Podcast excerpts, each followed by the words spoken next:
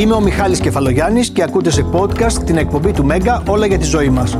Καλή ακρόαση.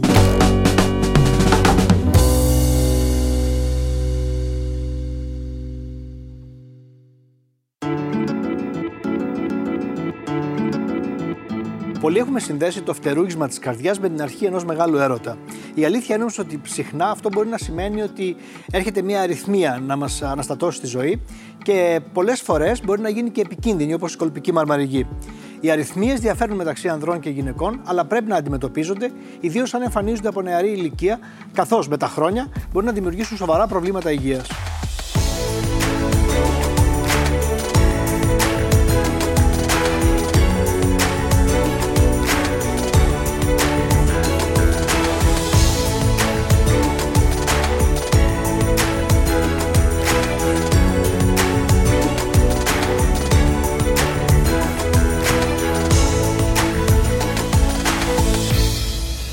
Μάκη, καλημέρα. Από το λίγο που σε ξέρω, η αλήθεια είναι ότι μου δίνεις την αίσθηση ενός ανθρώπου πολύ ήρεμου.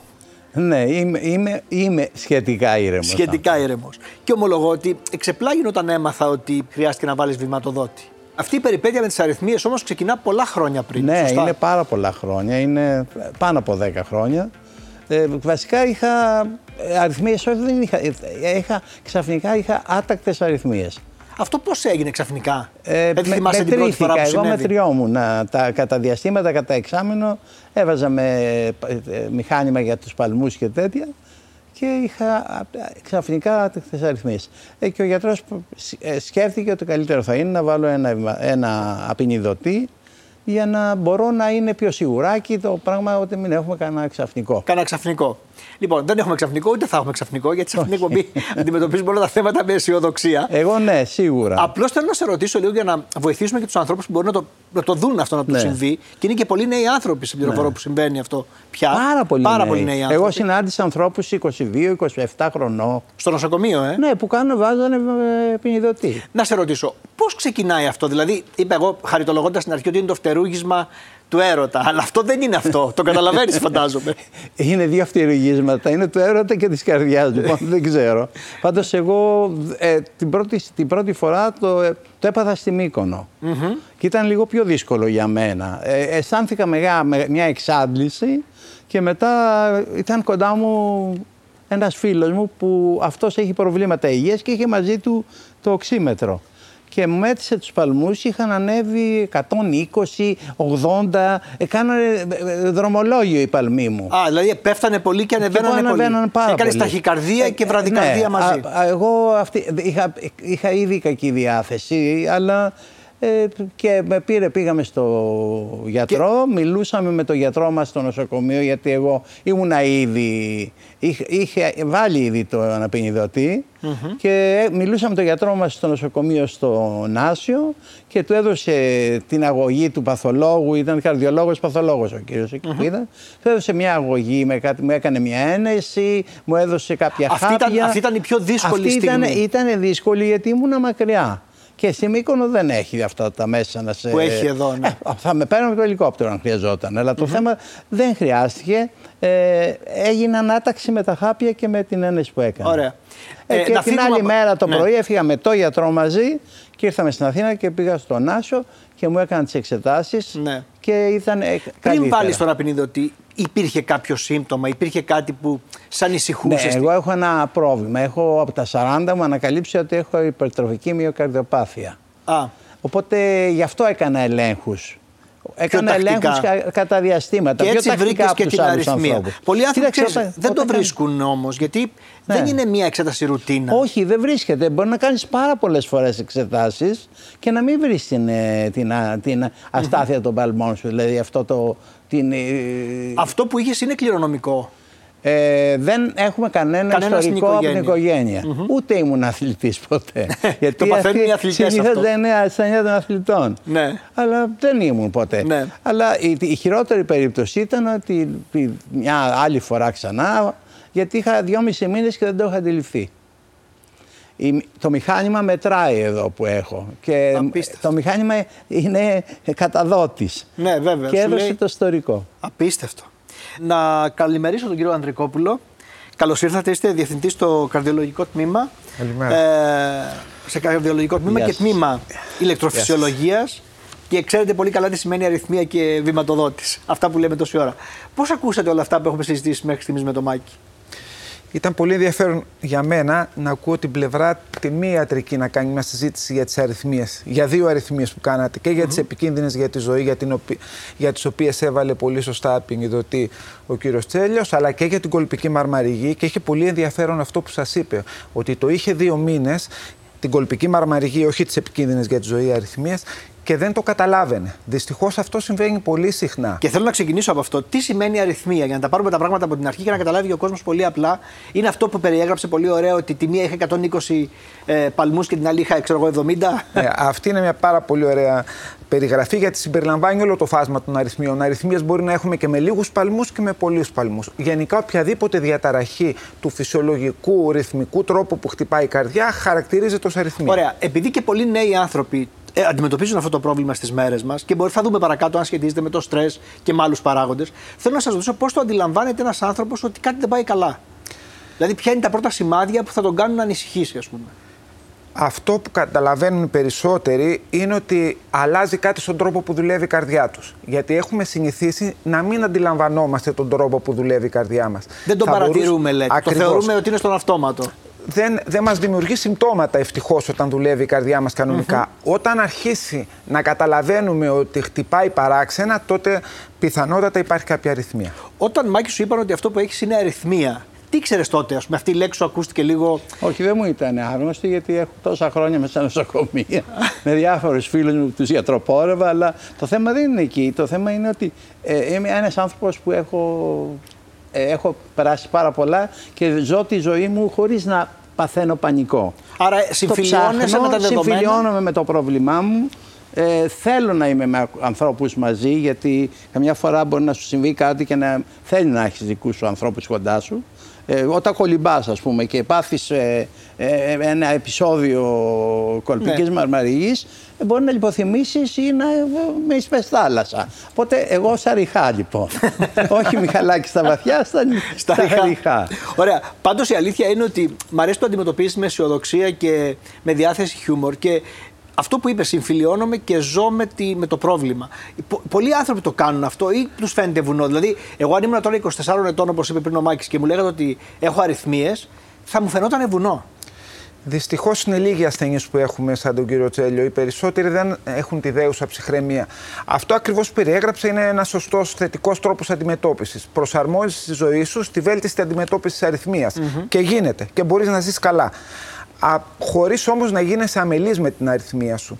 Και, για αυ- και ανάλογα τι αριθμία έχεις. Η κολπική μαρμαργή, ας πούμε, δεν συνιστά για τους περισσότερους μεγάλο άμεσο κίνδυνο. Φαίνεται ότι διαλέγουν νέους ανθρώπους και διαφέρουν και από γυναίκες σε άνδρες, σωστά; Εκφράζονται διαφορετικά οι αριθμίες. Σωστά. Ε, είναι γεγονός πάντως ότι η κολπική μαρμαργή αγαπάει ίσω λίγο περισσότερο τους άντρες και οι ρυθμικές ταχυκαρδίες, οι ταχυκαρδίες της νιώτης, όπως λέμε, αγαπούν λίγο περισσότερο τις γυναίκες. Ωραία, να τα έχουμε υπόψη μας αυτά. Κεφαλογιάννης Κατοπαύλα. Εγώ ρώτησα τους φίλους μου στο Instagram για τις αριθμίες. Διαφέρουν σε άνδρες και γυναίκες, είναι αυτό που μόλις συζητήσαμε. Αν το πιστεύουν, περνούν από μόνες τους, είναι ύπουλες αν εγκατασταθούν και αντιμετωπίζονται αποτελεσματικά. Μάκη, τι θα διαλέγει από αυτά, όλα σωστά είναι. Απλώς ποιος σου κάνει πιο. απ- και από την εμπειρία σου, ενώ αφού το ζεις και το έχεις πάθει και. Αντιμετωπίζεται αποτελεσματικά όμως νομίζω αυτό. Ναι, το είδατε, τελευταίο ο είναι- αισιόδοξος ασθενής αμέσως θα πάει σε αυτό. Εγώ λοιπόν, που δεν, που δεν το βιώνω αυτό το πρόβλημα, είπα ότι είναι ύπουλες αν εγκατασταθούν, γιατί ξέρω ότι μπορεί, ας πούμε, μία κολπική μαρμαριγή να κάνει ακόμα και ένα ξαφνικό εγκεφαλικό επεισόδιο και σοβαρό. Εμένα έκανε. Αυτό η, δεν το τρί- ήξερα. Η τρίτη, ναι, η τρίτη κολπική μαρμαριγή που ήταν τόσο καιρό, ε, όταν κάναμε την ανάταξη, την κάναμε ηλεκτρικό, ηλε- ηλεκτρι- ηλεκτρικά, ηλεκτρομαγνητικά, δεν ξέρω πώς έκανα. Ε, εγώ δεν καταλαβαίνω τίποτα γιατί σου κάνω μια απλή μέθη. Ε, την επόμενη μέρα ε, μου δημιούργησε εγκεφαλικό. Κάτι πέρασε. Αλλά μάλλον, ήσουν- δεν ξέρω ήσουν- ακριβώς. ήσουν στο νοσοκομείο όταν έγινε Εγκεφαλικό, αυτό; ναι, και μάλιστα με, ήταν ο γιατρός μου, είχε έρθει από την Αμερική εκείνη την ημέρα, η τύχη μου, μένει από τύχη, ναι. κάτω. με πήρε και πήγαμε πρώτα στον Άσιο, γιατί επειδή είμαι ασθενής στον Ασίου, θέλει να με πάει εκεί, παρόλο που ο γρηγορης δεν είναι πια εκεί. Με πήγε μετά στον Τινάν, ήρθαν, ηλεκτρομαγα... ήρθαν νευρο... Νευρο... Νευρολόγοι. Ναι, όχι, νευρο... Νευροχειρουργοί και νευροχειρουργοί. Νευροχειρούργοι. Και κάνα, πέρασα από εξετάσεις, αλλά στον δρόμο επανήλθα. Ήταν όμως τραγικό αυτό που ένιωσα. Ε, χάθηκε ο κόσμος γύρω μου. Ευτυχώς είχα μια φίλη μου, παίζαμε μπυρίμπα. Και εκεί που χάθηκε ο κόσμος γύρω μου, μου διασαν χέρια, στράβωσε το, Ω. το στόμα μου και δεν μπορούσα να πατήσω τα πόδια. Και τα λόγια που έλεγα μάλλον δεν θα ήταν καθαρά. Και ήρθε και με πήρε ο γιατρός και με πήγε. Απίστευτο. Ε, επανήλθα την, ε, όταν έφτασα εκεί που γίνανε Χωρίς να σου εξετάσεις. αφήσει κάτι. Όχι, δεν μου άφησε τίποτα. Αυτά είναι Αλλά τα- έκανε όλες τις εξετάσεις και ήταν καθαρές. Ήταν ένα πολύ μικρό πράγμα που ίσως κατά, κατά τους γιατρούς που μου είπανε πως ήταν κάποιο αιμοπετάλιο που μπορούσε να σε ένα. είχε πήξει. Ναι. Άρα ίσως κάπου εκεί. δικαιολογημένα εγώ λέω ότι και η πιο δημοφιλής απάντηση είναι αυτό που είχα πει εγώ. Αυτό απαντούν και οι άνθρωποι που ρώτησα, οι περισσότεροι, ότι είναι ύπουλες αν εγκατασταθούν. Ο γιατρός σου πού απέδωσε αυτές τις αριθμίες, δηλαδή σου είπανε ποτέ γιατί εμφανίστηκαν σε σένα, ήταν ας πούμε το αρχικό πρόβλημα αυτό του, Ε, της ε, νόσου; Η υπερτροφική μυοκαρδιοπάθεια. υπερτροφική μυοκαρδιοπάθεια. Όπως και η η υπέρταση. Ωραία. Έχουμε όμως πολλά. Η υπέρταση δεν και είναι το βασικότερο. Έχουμε Το πολλά είπατε πολύ αίτια. σωστά. Για τη δική σας περίπτωση, κυρίως υπερτροφική μυοκαρδιοπάθεια. αυτή. Αυτό. Όμως είναι πολλά τα αίτια, δεν είναι; Δεν είναι μόνο αυτό; Κοιτάξτε, εδώ σε επίπεδο πληθυσμού που ενδιαφέρει περισσότερο τους τηλεθεατές σας, η υπέρταση και οι καρδιομεταβολικοί παράγοντες κινδύνου προκαλούν τη Να μαρμαρίγη. το πούμε πιο απλά. Δηλαδή τιμές αυξημένης πίεσης. Δηλαδή, τιμές αυξημένης πίεσης, παχυσαρκία, κατανάλωση αλκοόλ. Σε επίπεδο πληθυσμού είναι τα τρία σημαντικότερα πράγματα που σχετίζονται πιστικά και αποδεδειγμένα με την κολπική Τα μαρμαρίγη. τελευταία χρόνια έχετε μιλήσει πολύ για το αλκοόλ και τις αριθμίε και μου κάνει μεγάλη εντύπωση. Θα τα δούμε και παρακάτω βέβαια, γιατί κανείς δεν περιμένει ότι ας πούμε το αλκοόλ μπορεί να κάνει αριθμίε σε έναν άνθρωπο. Έχει άμεση τοξική δράση στο μυοκάρδιο, ακόμα και μία δόση. Η μία δόση προστατεύει από ε- έμφραγμα και εγκεφαλικό, η μία δόση την ημέρα, αλλά ακόμα και η μία δόση τριπλασιάζει τον κίνδυνο Γι' αυτό, μαρμαριγής. Μάκη, έχουν και πολλοί νέους ανθρώπους σε αυτή την ιστορία. Ακριβώς. Επειδή είναι η κατανάλωση του αλκοόλ μέσα. Πολλοί λένε, κύριε Ανδρικόπουλε, και νομίζω ότι αυτό είναι λίγο λανθασμένο, ότι θα περάσουν από μόνες τους οι αριθμίε. Φαντάζομαι το έχεις ακούσει αυτό, Μάκη. Ή όχι. Δεν νομίζω. Μερικές αριθμίες περνούν από Α, μόνες τους. είδες, υπάρχουν Α και πούμε, αυτές. οι έκτακτες συστολές που έχουν μια περιοδικότητα. Μπορεί να εμφανιστούν την άνοιξη, το φθινόπωρο, να περάσουν μόνες τους. Η κολπική μαρμαριγή τις πρώτες φορές περνάει από μόνη της. Αλλά πρέπει να έχουμε ευαισθητοποιήσει και να την καταλάβουμε από τις πρώτες φορές. Γιατί μπορεί η τρίτη φορά να συνοδευτεί με ένα εγκυακό εγκεφαλικό. Άρα στην κολπική μαρμαριγή δεν εφησυχάζουμε. Ωραία, και πώς θα το καταλάβουμε; Τώρα να βάλω τον εαυτό μου εγώ σε αυτή τη θέση του ανθρώπου που έχει αυτές τις έκτακτες συστολέ ή την κολπική μαρμαρική. Πώς θα το καταλάβω; Αυτό είναι πιο Το λέω δύσκολο. γιατί μπορεί να έχω άγχος και να έχω ταχυκαρδία το βράδυ και να ξυπνήσω. Και να πω εντάξει, δεν τρέχει και τίποτα. Μην τρως το βράδυ δηλαδή. Ναι, ή μπορεί να, Μην τρως το βράδυ, γιατρέ, ή μπορεί τι να θα έχω φάει, λέγατε. μπορεί να έχω πιει ας πούμε, λίγο παραπάνω. Καταλάβατε ότι είναι λίγο δυσδιάκριτα τα όρια. Είναι. Γι' αυτό και, και ακόμα χειρότερο είναι το γεγονός ότι 20% των ασθενών που έχουν κολπική μαραμαργή δεν έχουν κανένα απολύτω σύμπτωμα. Γι' αυτό η Ευρωπαϊκή Καρδιολογική Εταιρεία συνιστά μετά τα 65 να γίνεται ετήσιο καρδιογράφημα για, παρα... για ακριβώς για να ανοιχνεύσουμε αυτό το 20% Και των στους ασθενών. νέου ανθρώπους πώς το ανοιχνεύουμε; Οι νέοι το καταλαβαίνουν καλύτερα. Γιατί ανεβάζουν πάρα πολύ μεγάλη συχνότητα με την κολπική μαρμαργή, γιατί είναι όλα ζωντανά μέσα τους. Οπότε, όταν έρχεται η μαρμαργή, έχουν 150 σφιγμούς, 160 σφιγμούς και έρχονται σε εμάς γιατί καταλαβαίνουν ότι κάτι άλλαξε. Το πρόβλημα είναι οι μεγαλύτεροι σε ηλικία που όταν παθαίνουν κολπική μαρμαργή δεν ανεβαίνει η συχνότητα της καρδιάς πολύ. Αυτοί είναι που δεν το καταλαβαίνουν συχνά. Μμμ. Η κολπική μαρμαρική πώς αντιμετωπίζεται; Δηλαδή, αν ο Μάκης, ας πούμε, είχε τα κατάλληλα φάρμακα ή αν έπαιρνε μια συγκεκριμένη αγωγή που μπορεί να την έπαιρνε στην αγωγή αυτή. Όχι, δεν έπαιρνα. δεν κάποια έπαιρνες. αγωγή. Γι' αυτό συνέβη όμως. Παίρνω φάρμακα για όλα το άλλο πακέτο. Αλλά ε, δεν είναι κάτι τα οποία βοηθάνε στη- το Ναι. να μην υπάρχει κολπική Θα έπρεπε, μαρμαργή. ας πούμε, προληπτικά να παίρνει μια αγωγή για να μην, έχει αυτή την, ε, κολ- να μην κάνει αυτό το επεισόδιο κολπικής μαρμαρικής. Αυτό είναι το ερώτημα. Δεν υπάρχει ε, εύκολος δρόμος για την αντιμετώπιση της κολπικής μαρμαριγής όταν έχει και κάτι άλλο η καρδιά. Γιατί τα αντιαριθμικά Α, που έχουμε, είναι τα αυτό που ήταν περισσότερα, πολλά μαζί. ακριβώς δεν μπορούν να χρησιμοποιηθούν στην περίπτωση που έχει και κάτι άλλο η καρδιά μας. Ναι, παίρνω αναστολέα εγώ πάντως. Και αυτό που έχει, που έχει σημασία στην περίπτωση που έχει και κάτι άλλο η καρδιά μας εκτός από αριθμία είναι να παίρνουμε αντιπικτική αγωγή για να μην πάθουμε αγκιακό εγκεφαλικό Και αυτή επεισόδιο. κάνω έντονα. Και αυτό είναι κάτι που ευτυχώς κάνει ο Όχι, νομίζω τα κύριος ξέρει Τέλειος. πια πολύ καλά. Τον βλέπω πολύ ε, διαβασμένο και πολύ ε, Αυτό δεν σε αγχώνει ότι έχουν συμβεί όλα αυτά τα επεισόδια; Όχι, είναι ένα κουτάκι που έχει 15 χάπια μέσα. Και ξεκινά από το πρωί και φτάνει μέχρι το βράδυ. Μια χαρά. Και κάτι άλλο. Ε, πρέπει να ζούμε τη ζωή κάθε στιγμή, οπότε δεν θα πέσουμε στην κατάθλιψη. Διότι αν φροντίζουμε τον εαυτό μας, τι θα κάνουμε άλλο, δεν έχει τίποτα άλλο. Ναι. Εκεί, εδώ. Ακριβώς. Έλεγε ο Μάκης για τον τρόπο ζωής που τελικά δεν άλλαξε γιατί αυτά τα έκανε και πριν. Όμως θέλω να μου πεις τι σου είπαν μετά. Όταν δηλαδή βρήκαν ότι έχεις αριθμίες και τα επεισόδια της Μαρμαριγής και όλα αυτά. Τι σου, τι σου είπαν να προσέξεις, ας πούμε, στον τρόπο ζωής; Ε, το να μην κουράζομαι, να μην τρέχω πολύ γιατί λόγω της... Ε, να περπατάω βέβαια, ε, γιατί είναι χρήσιμο. Ε, να έχω Ή- χαμηλά ή- την πίεση πάντα. Αυτό όμως δεν εξαρτάται πάντα. Με χάπι. Με χάπι. Ναι, ναι. Ε, Έχοντας την πίεση χαμηλά, και δε- γλιτώνω από κινδύνους σίγουρα. Ε, Να μην τρώω λιπαρά και τέτοια και δεν τρώω. Ελάχιστα κρέατα, περισσότερο ψάρια και τέτοιο στυλ. Αυτή η διατροφή καλή. Διατροφή. Και τα χάπια μου να τα παίρνω. Βέβαια. Πώς σας ακούγονται όλα αυτά που τα είπε σε μία φράση όλα μαζί; Σωστά είναι στη κεντρική ιδέα, αλλά δυστυχώς η κολπική μαρμαριγή είναι λίγο ατίθαση αριθμή. Ακόμα και αν κάνει κάποιος όλα αυτά, αν είναι γραμμένο στα γονίδια του και έχει και περισσότερα κιλά και κάνει και χρήση αλκοόλ, θα του ξαναέρθει η κολπική μαρμαριγή. Άρα δεν είναι κάτι που συμβαίνει μία φορά και τελειώσαμε; Όχι, η κολπική μαρμαριγή έχει μια αμήλικτη φυσική πορεία ότι οι κρίσεις της γίνονται όλο και συχνότερες και έχει και στο τέλος, μετά από άλλοτε άλλο χρονικό διάστημα, ανάλογα με τον ασθενή, θα γίνει μόνιμη. Άρα θέλουμε θεραπεία εκεί. Η κολπική μαρμαριγή και θέλει το, θεραπεία. Και το μεγάλο πρόβλημα εκεί, Μάκης, ξέρει ποιο είναι, ότι εσύ λες έχω τα χάπια μου και τα παίρνω και αυτά. Οι πιο πολλοί άνθρωποι με αυτή την αριθμία, επειδή δεν έχουν συμπτώματα, λένε θα παίρνω ένα φάρμακο χωρίς να έχω συμπτώματα. Που αυτό είναι το τρελό, ας πούμε. ναι, δεν είναι με φάρμακα νομίζω. Υπάρχουν φάρμακα για τους περισσότερους, όχι για όλους. Η πο- Η αποτελεσματικότητά τους είναι μέτρια. Όπου τα φάρμακα δεν έχουν αποτέλεσμα υπάρχουν και επεμβάσεις για την κολπική μαρμαριγή. Αλλά σήμερα έχει παρουσιαστεί τεράστια πρόοδος γενικά στην κολπική μαρμαριγή. Πριν από 30 χρόνια λέγαμε ότι η κολπική μαρμαριγή είναι η ντροπή της καρδιολογίας. Δεν το λέμε σήμερα πια κύριε Τσέλιο. Σωστά. Για το βάρος σου είπαν τίποτα. Ναι, ναι. Το βάρος είναι ο πρώτος παράγων. Και; Και- Και έχω χάσει κιλά. έχεις χάσει, όντως. Έχασα 11 τότε, γιατί ξαναπήρα κάτι, αλλά τώρα πάλι έχω χάσει από τα 11 που είχα χάσει, έχω χάσει τα 6 πάλι. Είναι κομβικός παράγοντας το βάρος; είναι κομβικός στις υποτροπές και είναι κομβικός και γιατί συνοδεύεται και με υπέρταση που και αυτό και η υπέρταση αυξάνει την κολπική μαρμαριγή. Τον καιρό που αδυνάτησα, ε, ε, πίνω ένα χάπι για την πίεση. Πρώτα έπινα δύο.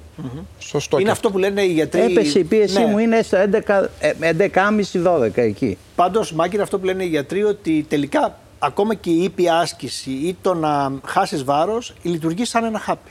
Πάμε να δούμε κάποια πράγματα που σχετίζονται με τις αριθμίες στο Instagram, στο κεφαλογιάννη Κατοπαύλα και τον τρόπο ζωής και πώς μπορούμε να τα αλλάξουμε.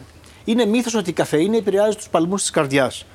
Από την εμπειρία σου, τι θα έλεγες; Δεν ξέρω, ο γιατρός θα μας πει.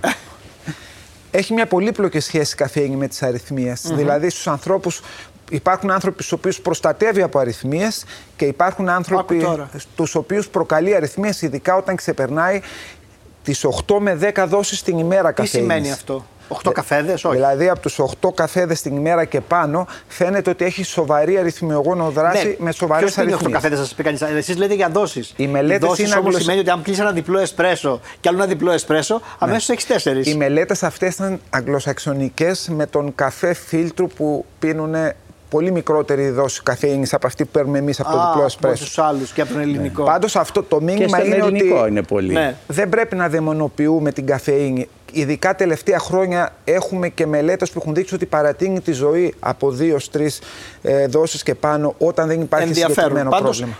ο μύθος υπάρχει αυτός. Ένα 83% λέει ότι η καφεΐνη είναι μύθος ότι δεν επηρεάζει τους παλμούς της καρδιάς. Άρα θεωρεί ότι τους επηρεάζει. Τους επηρεάζει. Ακόμη και ελάχιστες ποσότητες αλκοόλ είναι ικανές να διαταράξουν το ρυθμό της καρδιάς. Εδώ το έχουν μάθει μάλλον αυτό. Γιατί ένα 90% λέει ναι. Μπράβο. Το ξέρουν για το αλκοόλ. Ακόμα και τις μικρές ποσότητες. Και εδώ γι' αυτό έκανα τη διαφοροποίηση. Οι ελάχιστες ποσότητες αλκοόλ μπορεί να κάνουν καλό σε κάποιους, αλλά σε κανέναν δεν κάνουν καλό στο ρυθμό της καρδιάς. Καλό στην πρόληψη των καρδιαγκιακών, εμφράγματα Ακόμα και, το κρασί, ένα εγκεφαλικά. ποτηράκι κρασί. Ακόμα θα και ανεβάσει ένα- του παλμούς δηλαδή. Ναι, Ο- Βάλε δεν θα ανεβάσει παγάκια τους μέσα. παλμούς απαραίτητα, αλλά θα αυξήσει τον κίνδυνο κολπικής μαρμαριγή. Ακόμα και ένα ποτηράκι. Εσύ αλκοόλ Εγώ δεν μηδέν. πίνω, δεν μπορώ. Όταν πιω έχω μια δυσκολία. Την καταλαβαίνω και δεν πίνω καθόλου. Τι εννοείς δηλαδή, αν είμαι καθόλου με το, τίποτα; μόνο αν είμαι με το γιατρό δίπλα πίνω ένα ποτήρι. Αλλά ρίχνω Ωραία πολλά μέθοδος να παγάκια πιούμε μέσα. τότε. πολλά παγάκια, ναι. Ε, Έχω τη σιγουριά. Ναι, αυτό βοηθάει η αλήθεια είναι. Τίποτα Καλά, δεν άλλο. μπορεί- να- όταν βγαίνεις με τον γιατρό, μπορείς να πιεις ένα ποτήρι. Ωραία, να το, να, το, να το σκεφτούμε σαν μια λύση. Κάπνισμα και άτμισμα ενοχοποιούνται για την εμφάνιση αριθμίας. Εδώ ένα 96% λέει ναι, δεν ξέρω πώς το γνωρίζουν. Ε, οι μελέτες αυτές για το άτμισμα είναι πρόσφατες και ακόμα με πολλά ερωτηματικά. Αλλά ούτε καπνίζεις. Όχι, όχι, όχι. Δεν κάπνισες ποτέ ή Άπνιζα. Έχω 36 χρόνια που σταματήσα να καπνίζω. αυτό έχει βοηθήσει πολύ, ε. Πολύ. Και το αισθάνεσαι και στον Εγώ οργανισμό σου. αισθάνομαι καλύτερα στην αναπνοή μου και αυτό το πρά- πρόβλημα. Ναι. Δεν είναι μόνο.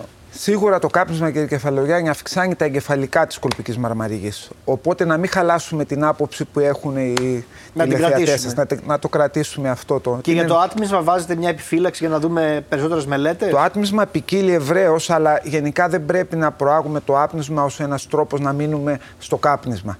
Οπότε θα εί- είμαι γενικά πολύ επιφυλακτικός να πω οποιαδήποτε καλή κουβέντα για το άτμισμα, ειδικά Α, που ωραία. έχει συσχετιστεί με παθήσεις του αναπνευστικού πέραν των καρδιαγκιακών. Α, οπότε να το ξέρουμε και αυτό. Δεν είναι. και έχει να γίνει και πολλή μελέτη ακόμα γι' αυτό. Ακριβώς. Η άσκηση είναι ικανή να προκαλέσει σοβαρές αριθμίες.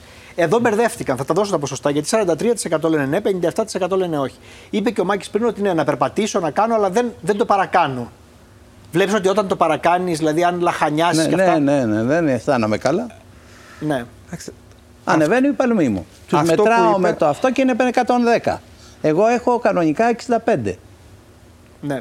Αυτό που είπε είναι η επιτομή της άποψης σύγχρονης καρδιολογίας σήμερα. Ναι Ότι; στην, άσκηση, ναι στην άσκηση, όχι στην υπερβολική άσκηση, ειδικά μετά τα 40-50, οπότε λεγόμαστε veteran athletes και έχουμε μια τάση να το παρακάνουμε. Και εγώ έχει- είμαι ένας veteran athlete. Λυπάμαι και- που το λέω, και αλλά το εγώ- παρακάνω. Και εγώ, Το μπορώ να, παρακάνω και είμαι και πάνω εγώ θα από τολμούσα να 40. πω. Μας αρέσει αυτό που κάνουμε, αλλά η υπερβολική άθληση στις μεγαλύτερες ηλικίες συνοδεύεται από καρδιολογικά προβλήματα και αριθμιών μεταξύ αυτών. Άρα να το χαμηλώσουμε. Να το... ακολουθήσουμε τη συμβουλή Όλα του με κ. μέτρο. Βιτσέλη. Όλα με μέτρο, ναι. Έλα με μέτρο. Και το καλύτερα μέτρο να, είναι να υπόθεση μην πάθεις για πολύ να το σημαντική. αλλάξεις Ακριβώς. μετά. Λοιπόν, πάμε στην επόμενη. Είναι λάθος να πιστεύουμε ότι η ένταση και το στρες διαταράσσουν το ρυθμό της καρδιάς. Ε, 81% βέβαια εδώ λέει ότι δεν είναι λάθος γιατί το φαντάζομαι το έχουν ζήσει στη ζωή τους αυτό.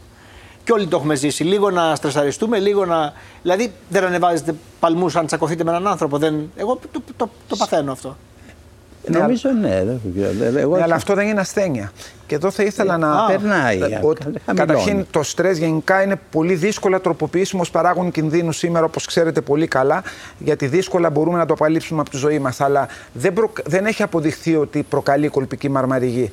Ως, Α. δεν είναι ανεξάρτητη αιτία κολπικής μαρμαριγής. Μπορεί να Την αυξάνει. την- επιδεινώνει; Μπορεί να Επιδεινώνει. επιδεινώνει την ποιότητα ζωής, ίσως να αυξάνει και τον αριθμό των κρίσεων, αλλά δεν είναι η αιτία της κολπικής μαρμαριγή στι κοινωνίε μας. Με το στρες πώς θα πας;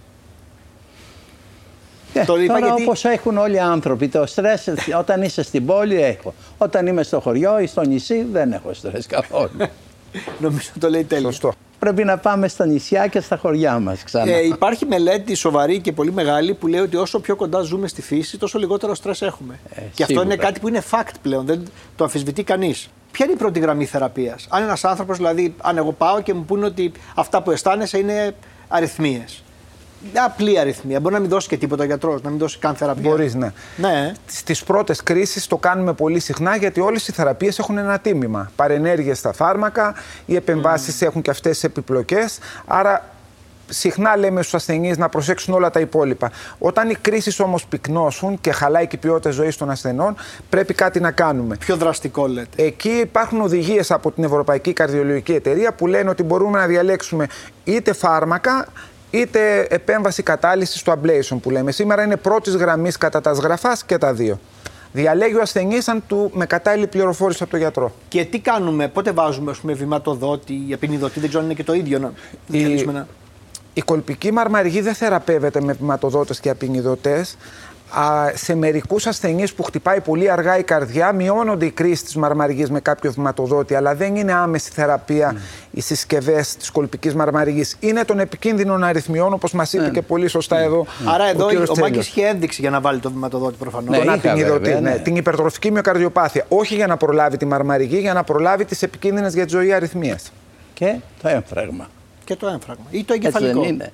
Ή το εγκεφαλικό. Σε που- κάποιο βαθμό. Ναι. Να σε ρωτήσω, όταν σου είπανε θα βάλεις βηματοδότη, Ναι. πώς το σκέφτηκες; Και τώρα που τον έχεις, ας πούμε, τόσα 10 χρόνια Ναι. σχεδόν. Ε, δεν, δεν, δεν, δεν, είπα, Το έχεις αφού- ξεχάσει. Μου λέει όχι. Μου λέει ο γιατρός, ε, εμείς θέλουμε να σου βάλουμε μετοδότη. Εσύ τι θε, θέλεις ή δεν θέλεις; Τι δεν θέλω, λέω, αφού μου το λέτε εσείς, χαιρετίσματα. Δεν υπάρχει περιθώριο, Μου ναι. λέει καλά, αύριο έλα κάτω να κάνουμε Α, τις τόσο εξετάσεις άμεσα, και ε. την επόμενη μέρα το το πρωί, 7.30 ώρα, μέσα. Ένα βράδυ έμεινα μέσα. Σου Είναι- δίνει. ο- Μπαίνει Α, κάτω ναι. από το δέρμα. Ναι, είναι όμως ποιότητα ζωής για Ενωμένο. σένα, δηλαδή σου έχει καταπραίνει το δεν φόβο. χρειάστηκες στην- μέχρι κάποια χρόνια, αλλά κάποια στιγμή που έπεσαν πολύ χαμηλά οι- οι παλμοί μου, μου βηματοδοτήσαν λιγάκι το βηματοδότη. Ε, ε, αυτό σου δίνει μια σιγουριά σε. Ε, ναι, μου δίνει μια σιγουριά. Στην αρχή με ενοχλούσε. Ήταν ένα ξένο σώμα μέσα μου. Ναι. Είναι, είναι, το αισθάνεσαι ξένο. Ναι, αλλά και είναι μπορεί να το αναγκαίο. αποβάλει ο οργανισμός, νομίζω. Ε, νομίζω εγώ. Τώρα δεν μπορεί να φύγει κιόλας. Τα ράβουν καλά. Ναι. Και όταν τα ράβανε μου λένε κάνουμε καλή δουλειά γιατί θα μας παρεξηγήσει. Ασχολείσαι με τη μόδα. Γιατί ασχολείσαι με τη μόδα, οπότε θα μπορούσες να κάνεις και κριτική για το πώς μπήκε ο Και βηματοδότης. γέλασα. Η αλήθεια είναι ότι κάποιες φορές είναι αναγκαίο να συμβεί αυτό. Στις περισσότερες φορές αρκεί μια αγωγή φαρμακευτική.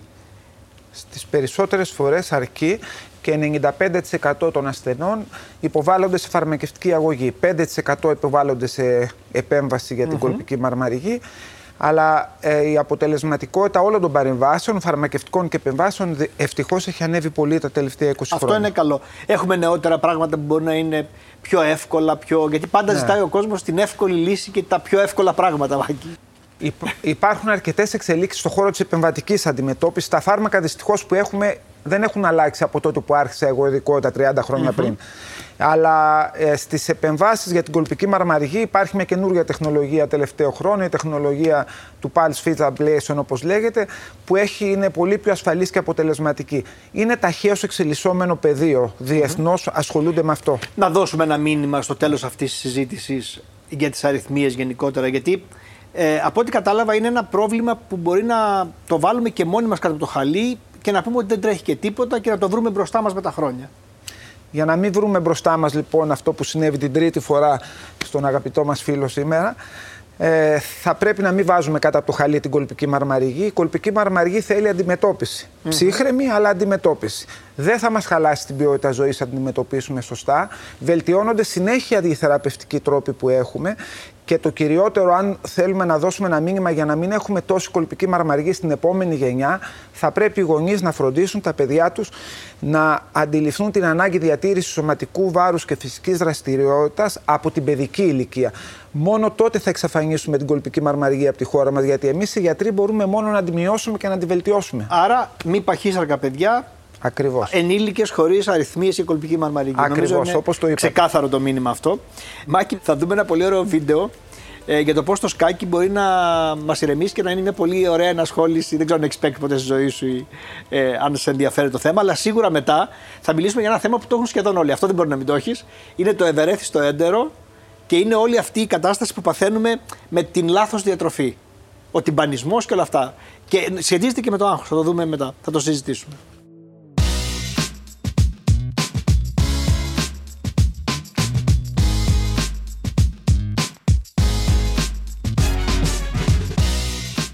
Το σκάκι είναι ένα ολυμπιακό άθλημα και ένα ευγενές παιχνίδι.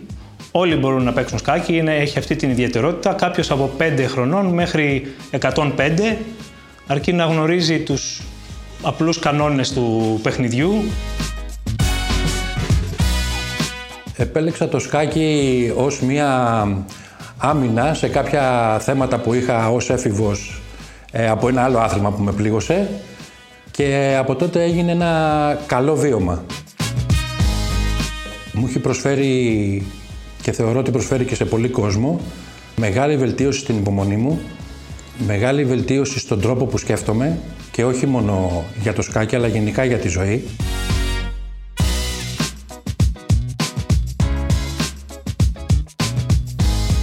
Το σκάκι είναι ένα άθλημα το οποίο ειδικά τα τελευταία χρόνια έχει άνθηση στις μικρές ηλικίες. Ε, αυτό είναι κάτι πολύ θετικό γιατί φαίνεται ότι αντιλαμβάνονται οι γονείς και ο κόσμος πόσο, πόσο καλή επίδραση μπορεί να έχει στην ανάπτυξή τους και στη διαμόρφωση του χαρακτήρα τους, οξύνει τη σκέψη, τη φαντασία, την εφευρετικότητα, την επινοητικότητα, τη μεθοδικότητα και τη συστηματικότητα όπως και πολλά άλλα. Απλώς αυτά είναι πάρα πολύ βασικά στοιχεία και εργαλεία τα οποία θα τους φανούν χρήσιμα και στη μετέπειτα πορεία της ζωής τους. Πέρα από αυτό μπορείς να εντοπίσεις ε, κατά τη διάρκεια μιας παρτίδας στοιχεία της προσωπικότητας και του χαρακτήρα ενός παίκτη, αν είναι δηλαδή παρορμητικός, αν είναι επιπόλαιος, αν φοβάται ή αν είναι μεθοδικός.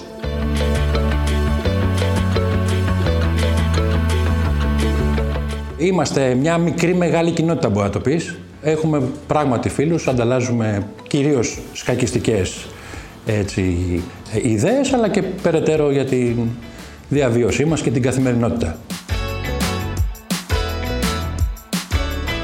Η διάρκεια μιας παρτίδας σκάκι εξαρτάται από το είδος του παιχνιδιού που έχεις επιλέξει να αγωνιστείς. Μπορεί να είναι γρήγορο σκάκι, 5 ή 10 λεπτά, μπορεί να είναι κλασικό σκάκι που σημαίνει, αν πάρουμε παραδείγματος χάρη το τελευταίο παγκόσμιο πρωτάθλημα, στο έκτο παιχνίδι είχαμε διάρκεια περίπου 8 ώρες.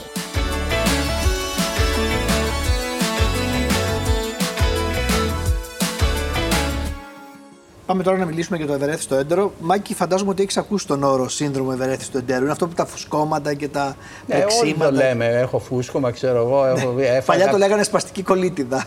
τον μπερδεύανε. Κακώς το λέγανε έτσι, ναι. βέβαια. Ε, υπάρχει και αυτό. Υπάρχει, ναι. ναι αλλά, το, το, ερώτημα είναι, ε, εσύ γενικώς πώς θα πας με αυτή την κατάσταση; Εγώ Βλέπεις... μια χαρά. Μια χαρά. Αυτό Ωραία. Λόγω διατροφής ίσως ή αυτό, τίποτα άλλο. Ναι. Ε, βέβαια, είναι... όταν κανείς τρώει όσπρια πολλά, ε, έχει κάποιες ενοχλήσεις. Ναι, και αυτό είναι στα πλαίσια του φυσιολογικού όμως. Ναι, φυσιολογικό. Ναι. Λοιπόν, Αλεξάνδρα Καραχάλιου, καλώς ήρθατε. Κλινική διατολόγο, διατροφολόγο, υποψήφια διδάκτορ και επιστημονική συνεργάτη στο Χαροκόπιο Πανεπιστήμιο. Και θέλω να σας ρωτήσω από αυτό που είπε ο Μάκης, ότι την ενόχληση, ας πούμε, το να φάμε μία φορά όσπρια, ναι. μέχρι να εγκατασταθεί αυτό που λέμε ευερέθιστο έντερο, είναι ο δρόμος λίγο μακρύς. Απλώς εμείς τα ονομάζουμε όλα ευερέθιστο έντερο. Ακριβώς. Ε, στην ουσία δεν υπάρχουν κάποια τρόφιμα τα οποία, αν τα φάμε μία φορά, θα κάνουν τα συμπτώματα να έρθουν και να παραμείνουν. Πρέπει να φάμε για αρκετές φορές ένα τρόφιμο για να πούμε ότι πυροδοτεί τα συμπτώματα και τα τρόφιμα είναι διαφορετικά για κάθε ασθενή. Δηλαδή, μπορεί να φάνε όσπρια και να ε, έχουν αμέσως μια πυροδότηση συμπτωμάτων και κάποιοι να φάνε πολλές φορές και να τους έρθει μία φορά το μήνα τυχαία. Αχα. Ε, αυτό το σύνδρομο είναι τόσο συχνό όσο λέγεται, ή είναι υπερβολή να λέμε ότι όλοι έχουμε αυτό το πρόβλημα; Το λέω γιατί κάθε, όλοι οι άνθρωποι πρίζονται και λένε έχω αυτό το πρόβλημα. Το συνδέουν αμέσως. Λένε ότι έχω αυτό. Στην ουσία, διαγνωσμένο είναι σε έναν στους 10 ασθενείς. Δεν είναι δηλαδή τόσο συχνό, αλλά είναι αρκετά συχνή η συμπτωματολογία που ομοιάζει με το σύνδρομο ευερέθηση του εντέρου. Mm-hmm. Υπάρχουν τροφές ωστόσο που επιδεινώνουν και άλλες που βελτιώνουν την κατάσταση. Σωστά. Στην πραγματικότητα, όπως λέει και ο κύριος Τσέλιος, τα τρόφιμα όπως τα όσπρια ή τα πολύ λιπαρά φαγητά, ο καφές, ε, τρόφιμα που έχουν πολλά πικάντικα στοιχεία και καυτερά μπορεί να επιδεινώσουν τα συμπτώματα της νόσου. Αν αγαπάς τα φαγητά από το Λίβανο και τα... Αυτά τα που έχουν τα πολλά πιπέρια και τα πολλά... Εγώ τα αγαπώ. Και τα Ινδικά; Ναι. Την έχεις βάψει. Είναι ό,τι χειρότερο, ναι, ναι, ναι. Είναι πολύ πιθανό. Ναι. Εσύ έχεις παρατηρήσει ότι κάποιες τροφές σου πάνε καλύτερα και κάποιες ναι. όχι τόσο καλά ναι, στο ναι, έντερο; Το έχεις παρατηρήσει; Ναι. Έχω παρατηρήσει και μερικές τροφές τις έχω τι έχεις βγάλει τελείως; Ναι. Δεν ξέρω αν είναι σωστή η πρακτική, θα μας πει, αλλά ποιες είναι αυτές; Ναι, ε, ε, βασικά μου αρέσουν πάρα πολύ ας πούμε, οι, οι μπάμιε και δεν τις τρώω γιατί με πειράζουν. Α, έχεις δει ότι υπάρχουν και άλλες τροφές. Και οι μπάμιε και οι μελιζάνες όπου έχουν σπόρους είπε τη μαγική λέξη σπόρια. σπόρια. Τα σπόρια δεν είναι καλά για το ευερέθιστο έντερο. Ε; Δεν είναι καλά, όχι. Τα σπόρια και οι, οι φλούδες είναι αυτές που, αν τι καταναλώνει κάποιος σε πολύ μεγάλη ποσότητα, μπορεί να επιδεινώσουν τα συμπτώματα της νόσου. Ωστόσο, έχουμε και πάρα πολλά πράγματα που φαίνεται ότι λειτουργούν ευεργετικά. Πέρα από την ιστορία που λέγεται για τα προβιωτικά και όλα αυτά. Ε, και τελευταία διαβάζω και έχουν ε, γίνει και μελέτες για την μαστίχα της χείου. Που ξέραμε ότι βοηθούσε στο στομάχι. Αυτό ήταν αποδεδειγμένο εδώ και χρόνια. Ναι. Ακόμα και πάντοτε μας σερβίρανε μετά το φαγητό ένα, ένα ποτηράκι. Ναι, δεν είναι τυχαίο αυτό, ναι, ξέρεις. Θα ναι. μας το πει τώρα, νομίζω. Ναι, η αλήθεια είναι ότι η μαστίχα χείου όντως έχει ισχυρές αντιοξυδοτικές ιδιότητες και φάνηκε και από μια πρόσφατη μελέτη που έγινε στο Χαρακόπιο Πανεπιστήμιο ότι σε άτομα που χορηγήθηκε, ε, άτομα με στο έντερο που χορηγήθηκε μαστιχόνερο, ε, ήταν τα ροφήματα μαστίκουα τα οποία έχουν φυσικό υδατικό εκχύλισμα μαστίγας χείου και η χορήγηση αυτών για διάστημα τριών μηνών βοήθησε στην βελτίωση των συμπτωμάτων του ευερέθου του εντέρου και στην ποιότητα ζωής τους. Με ποιο μηχανισμό γίνεται αυτό, πώς πώς γίνεται; Και, και όταν λέμε χορήγηση, εννοείται όχι φαντάζομαι φαρμακευτικά με τη μορφή συνταγής, αλλά να καταναλώνουν, ας πούμε, ε, ένα-δύο μπουκάλια την ημέρα, ας πούμε. Κατανάλωναν τρία μπουκάλια των 200 ml, άρα 600 ml συνολικά. Mm-hmm. Ε, ήταν ροφήματα ε, μαστίκουα που υπάρχουν και στο εμπόριο. Ε, είτε με γεύση λεμόνι, είτε φυσική γεύση ανθρακούχου νερού με, με εμπλουτισμό μαστίχα. Και φάνηκε ότι μέσω των αντιοξυδοτικών της ιδιωτήτων και τη θεραπευτική δράση που έχει για την ήπια δυσπεψία βοήθησε στη βελτίωση αυτών των συμπτωμάτων. Πολύ ενδιαφέρον πάντως είναι αυτό. Και τώρα το βάζετε στις διατροφικές οδηγίες, μπορεί να μπει αυτό σε διατροφικές οδηγίες. Ε, είναι πολύ περιορισμένες οι μελέτες, αλλά με τα μέχρι τώρα δεδομένα μπορούμε να πούμε ότι στο πλαίσιο μιας υγιεινής και ισορροπημένης διατροφής η κατανάλωση ροφημάτων εμπλουτισμένων με μαστίχα χείου θα μπορούσε να θα είναι ένα μέρο τη ισορροπημένη διατροφή. Υπάρχει ναι. κάτι άλλο που μπορούν να κάνουν οι άνθρωποι με ευερέθητο έντερο να τους βοηθήσει; Ε, αυτό που συστήνουμε ως διαιτολόγοι είναι να τηρούν μικρά και συχνά γεύματα, να αποφεύγουν όσο γίνεται την υπέρμετρη κατανάλωση τηγανιτών και λιπαρών φαγητών, να μασάνε πολύ αργά και καλά το φαγητό τους για να προλαβαίνει να γίνεται η πρώτη πέψη και όσο γίνεται να τηρούν έναν υγιεινό τρόπο ζωής, δηλαδή να έχουν τακτική σωματική δραστηριότητα, να πίνουν αρκετό νερό και να κοιμούνται καλά. Και ναι. να έχουν όσο γίνεται λιγότερο άγχος. Ε, καλά, τώρα όλα αυτά, μαζί. Αυτά τώρα όλα μαζί είναι πολλά. Είναι, είναι πολλά. ναι. Κάποια να κάνουμε. Ναι, νομίζω σωστό. δεν χρειάζονται πολλά. Και έστω και να γινόταν τη φορά θα ήταν σημαντικό. Θα ήταν σημαντικό. το γρήγορο φαγητό που, που κάνει και παίρνεις και αέρα. Αεροφαγία. Ναι. Αεροφαγία. Αυτό, και αυτό το λένε και οι διατροφολόγοι. Ότι είναι, πρέπει να το μετράς το φαγητό, να, να φτρώσει σιγά σιγά. Ναι. Ε, Μικρές μπουκές και πολλή ώρα. Και πολλή ώρα. Ένα γεύμα 15-20 λεπτά περίπου. Ναι. ναι. Δεν το συνηθίζουμε. Τρώμε γρήγορα γρήγορα. Εδώ στο πεντάλεπτο είναι. Ναι. Και πολύ Άλλο λάθος κι αυτό. Ε, Μάξ, ευχαριστώ πάρα πολύ. Και, εγώ και για την ειλικρίνεια αλλά και για την. Ε, Πώς να το πω, την ε, φοβερή αντιμετώπιση απέναντι σε ένα σοβαρό πρόβλημα υγείας. Ναι. Εδώ μας είπες ότι πέσει ένα εγκεφαλικό σαν να μην συνέβη τίποτα. Δηλαδή, ναι. το είπες... Ε, δεν μπορούσα να, μην, ε, να, να, να, κάνω κάτι άλλο. ήθελα εγώ να γίνει αυτό, δεν ήθελα. Δεν ήθελα. Οπότε, σωστά. εφόσον το έφυγε και έφυγε έτσι ανώδυνα. Ναι. Εγώ το ξεχνώ. Ωραία, ακριβώς. Αισιόδοξη στάση ζωής και για το ευερέθητο έντερο, κυρία Καραχάλη. Σας ευχαριστώ πάρα πολύ. Να είστε καλά. Εμείς τελειώσαμε σήμερα εδώ. Ε, πάντα λέω μια συμβουλή εγώ στο τέλος, ή τέλος πάντων ένα δικό μου όταν τελειώνει η εκπομπή. Και σήμερα, με αφορμή την αυριανή Παγκόσμια ημέρα για την οικογένεια, θα πω ότι προέρχομαι από μια ε, πολυμελή οικογένεια, ε, ουσιαστικά πολύτεκνη. Είμαστε τέσσερα, τέσσερα παιδιά. Και το λέω γιατί διάβαζα πρόσφατα κάποια στοιχεία τα οποία είναι πολύ ε, από την απογραφή, ήταν μάλλον ε, αποθαρρυντικά και στενάχωρα λίγο, τολμώ να πω, καθώς ο πληθυσμός της χώρας φαίνεται να μειώνεται. Δεν θα κάνω κάποιο άλλο σχόλιο παραπάνω, το αφήνω όμως για προβληματισμό αυτό, ε, γιατί φαίνεται ότι παλιότερα ήταν πιο εύκολο να κάνεις παιδιά, σήμερα είναι πιο δύσκολο μάλλον. Γεια σας.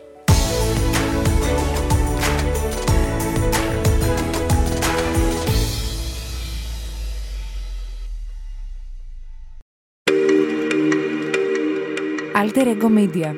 Podcast